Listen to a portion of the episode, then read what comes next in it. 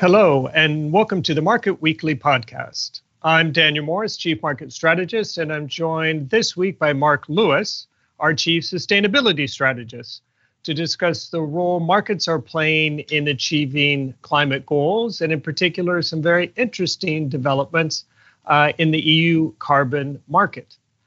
It's certainly worth highlighting that both the UK and the EU aim to be climate neutral by 2050 meaning an economy with net zero greenhouse gas emissions.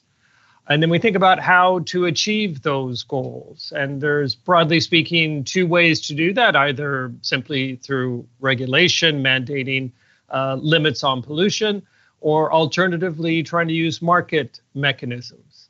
And uh, carbon emission trading schemes or offshore wind power generation are two areas where governments are trying to incorporate market mechanisms.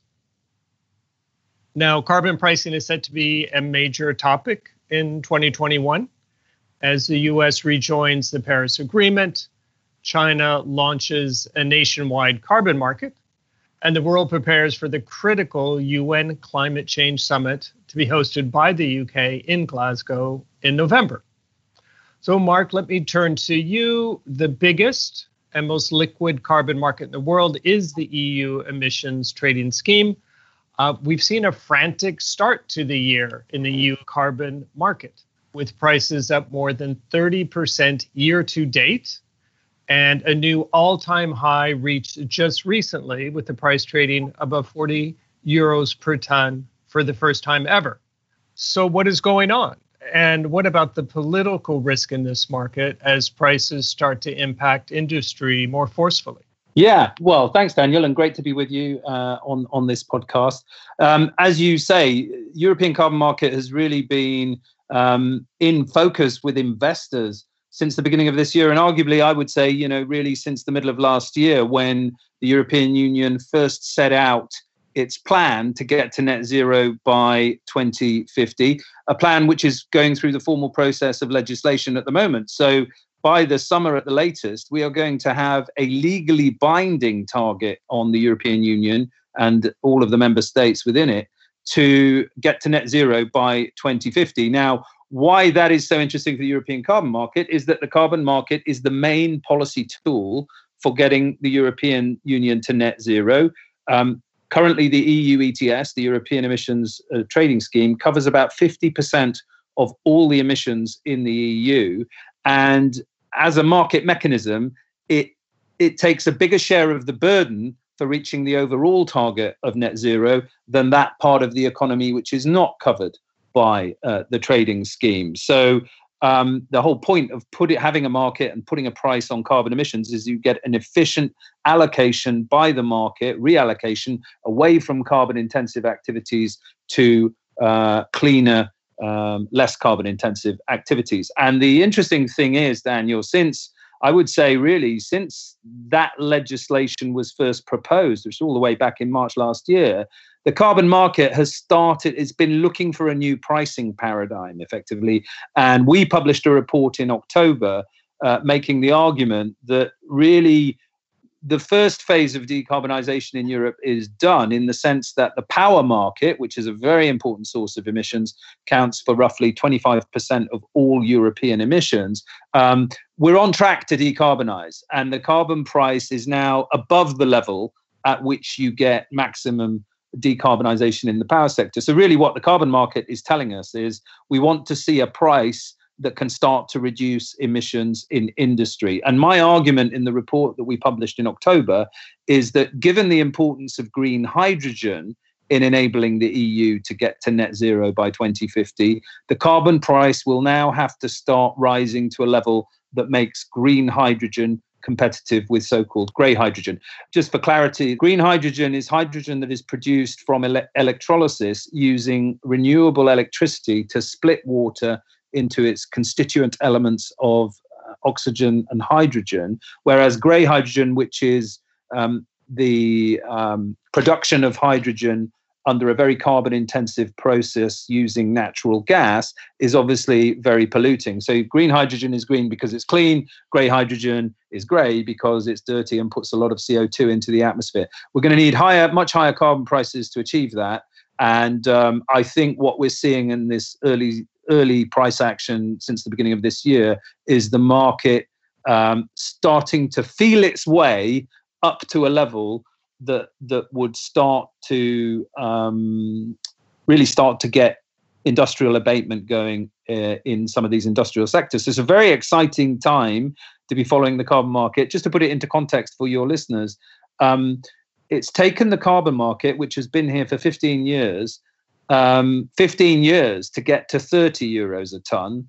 And in the first month of this year, uh, pretty much, or certainly over the last two months, we've gone from 30 to 40 euros a ton. So it took us 15 years to break through 30 uh, convincingly, and it's only taken a month and a half to go from 30 to 40. I think that tells you that we're we're on the threshold here now of an entirely new uh, pricing paradigm for European carbon, and one that I think is based on the need uh, to get to net zero. And since we can't get to net zero without green hydrogen, that is going to be the dominant pricing narrative over the next uh, few years. Now, to the second part of your question about the political risk here.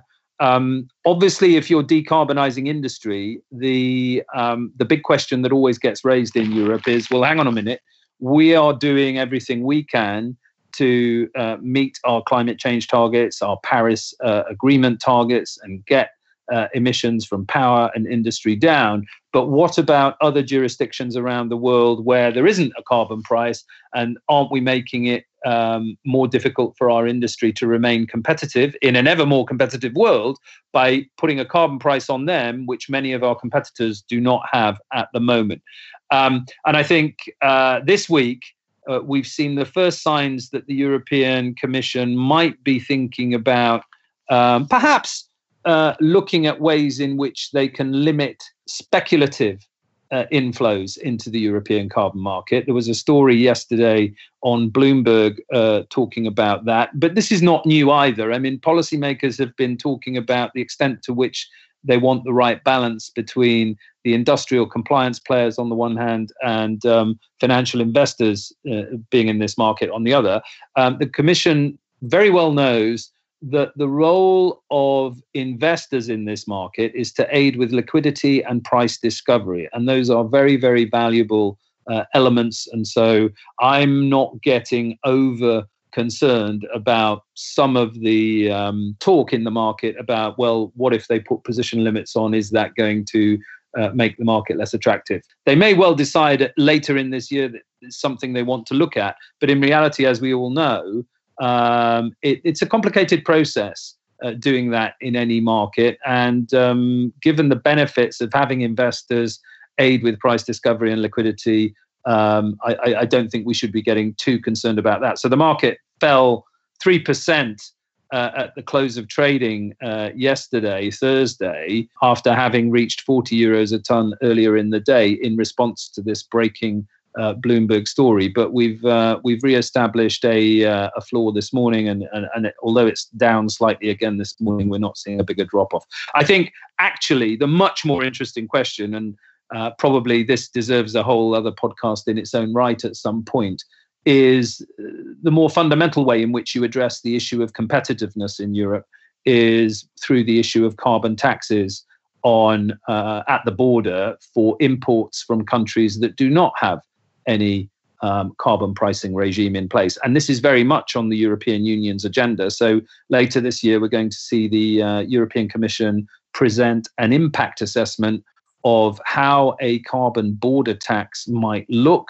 Um, how you would go about logistically putting a carbon uh, border tax in place, and what effect this would have on equalizing the playing field between European industry and global industry that is trying to sell into the European market. So, look, it's a very, very interesting, exciting time in this market. Lots going on. The carbon border tax is something I really think will bring uh, the issue of carbon pricing generally and globally to the forefront of financial market debate over the course of this year. Because when you think about the potential ramifications for global trade flows from putting a price uh, at the border uh, of the European Union, which, after all, is the biggest single trading bloc in the world, then clearly um, the potential implications of that could be huge. So that's definitely something else to keep an eye on. Politics is always present in this market, but the EU, I think, is um, is on track now with this long-term net zero target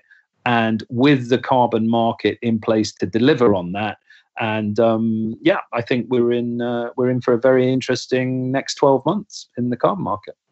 Absolutely fascinating stuff, Mark. You're, you're right. We definitely will need to have you back on the show soon to talk about the carbon border tax. It raises a lot of uh, interesting inter- questions, I'm right. sure, for governments, for regulators. Uh, let's turn to a slightly different area. Uh, the UK is gearing up to host COP26 late this year in Glasgow but there has been some dismay in the market of late about the prices paid in the latest round of offshore wind auctions, which look very high compared with previous auction rounds. And yeah. in particular, uh, big oil seems to have paid a high price to enter this market. Uh, so, a bit the same question what's the story here? What's going on? And what does it tell us about the energy transition and the value that the market is putting on renewables? Yeah, so very topical question, Daniel. And um, the background here is earlier this week, the UK government awarded seabed leases uh, to the successful bidders who want to build eight gigawatts of new offshore wind capacity in the uh, in the sea around England and Wales, there's going to be a separate auction for Scottish waters later in the year. So this one is is restricted to England and Wales.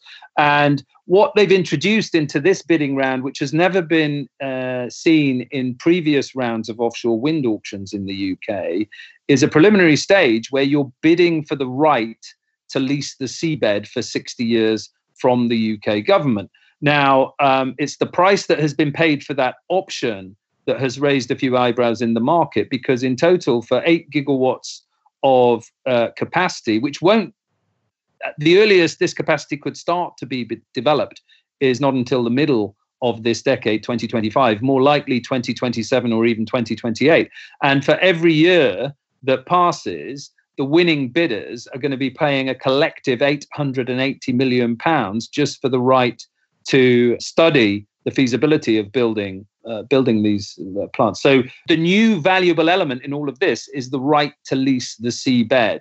Um, now, the reason it's the, the reason it's controversial, I suppose, is that effectively what you're doing here is introducing a whole new layer of cost to an industry that has been phenomenally successful. The UK has the best and most dynamic offshore wind market in the world. We have 10 gigawatts of operating capacity already in UK waters.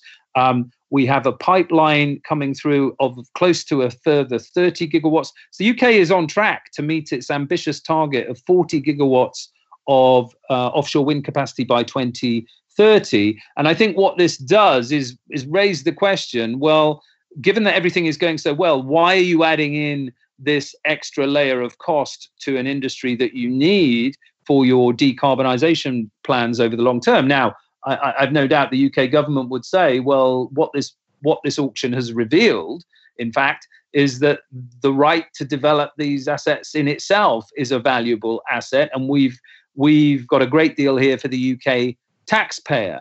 The issue, though, is this will inevitably end up being put through into customer bills. So I wouldn't be surprised if the UK government finds itself at some point in the future having to recycle some of the funds that it will make from this windfall uh, from auctioning the right to the seabed uh, to compensate for higher customer bills in the future. So um, the, the, question and the concern I have is uh, given that the energy transition has been running along very smoothly, particularly in the UK and particularly in the offshore wind market, um, adding in this extra layer of cost. And to put it into context, this is going to increase the cost of developing these projects by anywhere between um, 30 and 35% on the numbers that I've done. I mean, if you assume it only t- it's going to take six years before the first turbines are being put into the sea off the coast of England and Wales, and every year that you're paying 880 million pounds collectively as a group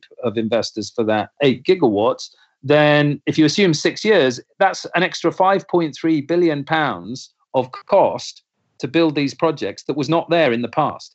And if you assume then the capital construction cost of 8 gigawatts at today's prices would normally be about 14 billion you're increasing the bill from 14 billion to 19 just over 19 billion nearly 20 billion. It's a very very significant uplift to the cost. Inevitably the developers will have to pass that try and pass as much of that cost through as possible into end user uh, electricity bills. And and you know that will be politically controversial in, itself. So it, what really remains to be seen here the other element uh, is not just this extra cost but it's the fact that one of the oil companies bidding uh, for the right to develop here um, seems to have paid a very significant uh, premium because there's a big gap between the lowest winning bid um, and the highest winning bid, which was paid by a consortium including uh, one of the big oil majors. And as we all know, the oil majors are under tremendous pressure to pivot their business model away from oil and towards renewables.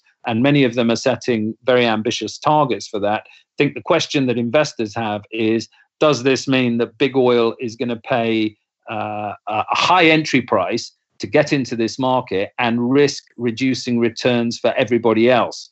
And um, indeed, one of the utility companies that is a leading uh, leading player in this market that bid in for the UK leases this time round did not win. I suspect that's because they had a a much more disciplined bid in terms of the cost they were willing to bear up front for these options.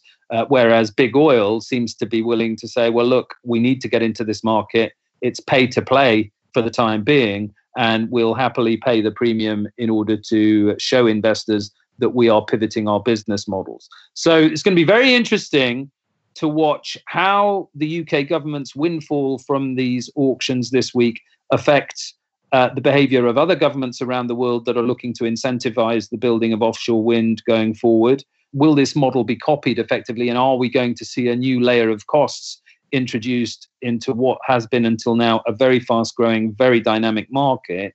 And secondly, are we going to see big oil compete now in, on a very cutthroat basis with the established utility players who've been the first movers in this market? Those are the two big questions raised uh, from what's happened earlier this week in the UK. And our next opportunity to really see how this plays out will be the auction on the Scottish uh, seabed leases, which is coming up, I think, in the summer. Uh, so a few months away from now. So we'll see how that bid goes. Too early to draw conclusions on the basis of one auction. But certainly, uh, these are the questions that have been uh, raising eyebrows this week in investor circles.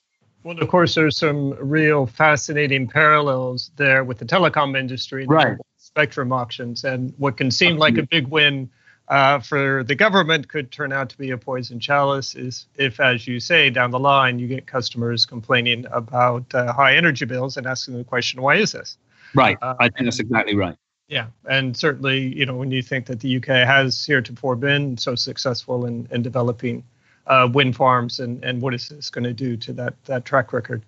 Exactly. Uh, so if I can uh, recap a bit back on the first thing we discussed on, on the carbon market, and it was very helpful, and enlightening to know that the reason we've seen these big movements in, in carbon pricing is uh, because of the announcement last year, the EU's uh, goal to become carbon neutral by 2050, and uh, you very helpfully pointed out, but by the time the legislation around this is passed this summer, hopefully, uh, that it's going to be a legally binding target. And, and clearly, that is really getting people's attention and getting investors' attention.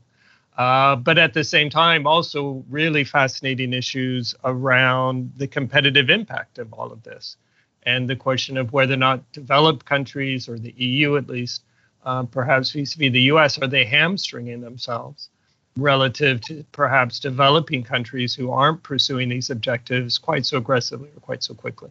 So, absolutely fascinating topic. So, thanks very much for your insights. My pleasure. Uh, that's all from us for today. If you do have any further questions, please do not hesitate to reach out to your BNP Paribas Asset Management contact. My thanks to Mark for sharing his insights. Please join us next week when I'll be uh, accompanied by Maria Luz Diaz Blanco Senior Portfolio Manager, to discuss inclusive growth. Until then, we hope you stay safe and take care. This podcast presentation includes a discussion on current market events and is not intended as investment advice or an offer of products or services by BNP Paribas Asset Management. Please keep in mind that the information and analysis in this presentation is only current as of the publication date.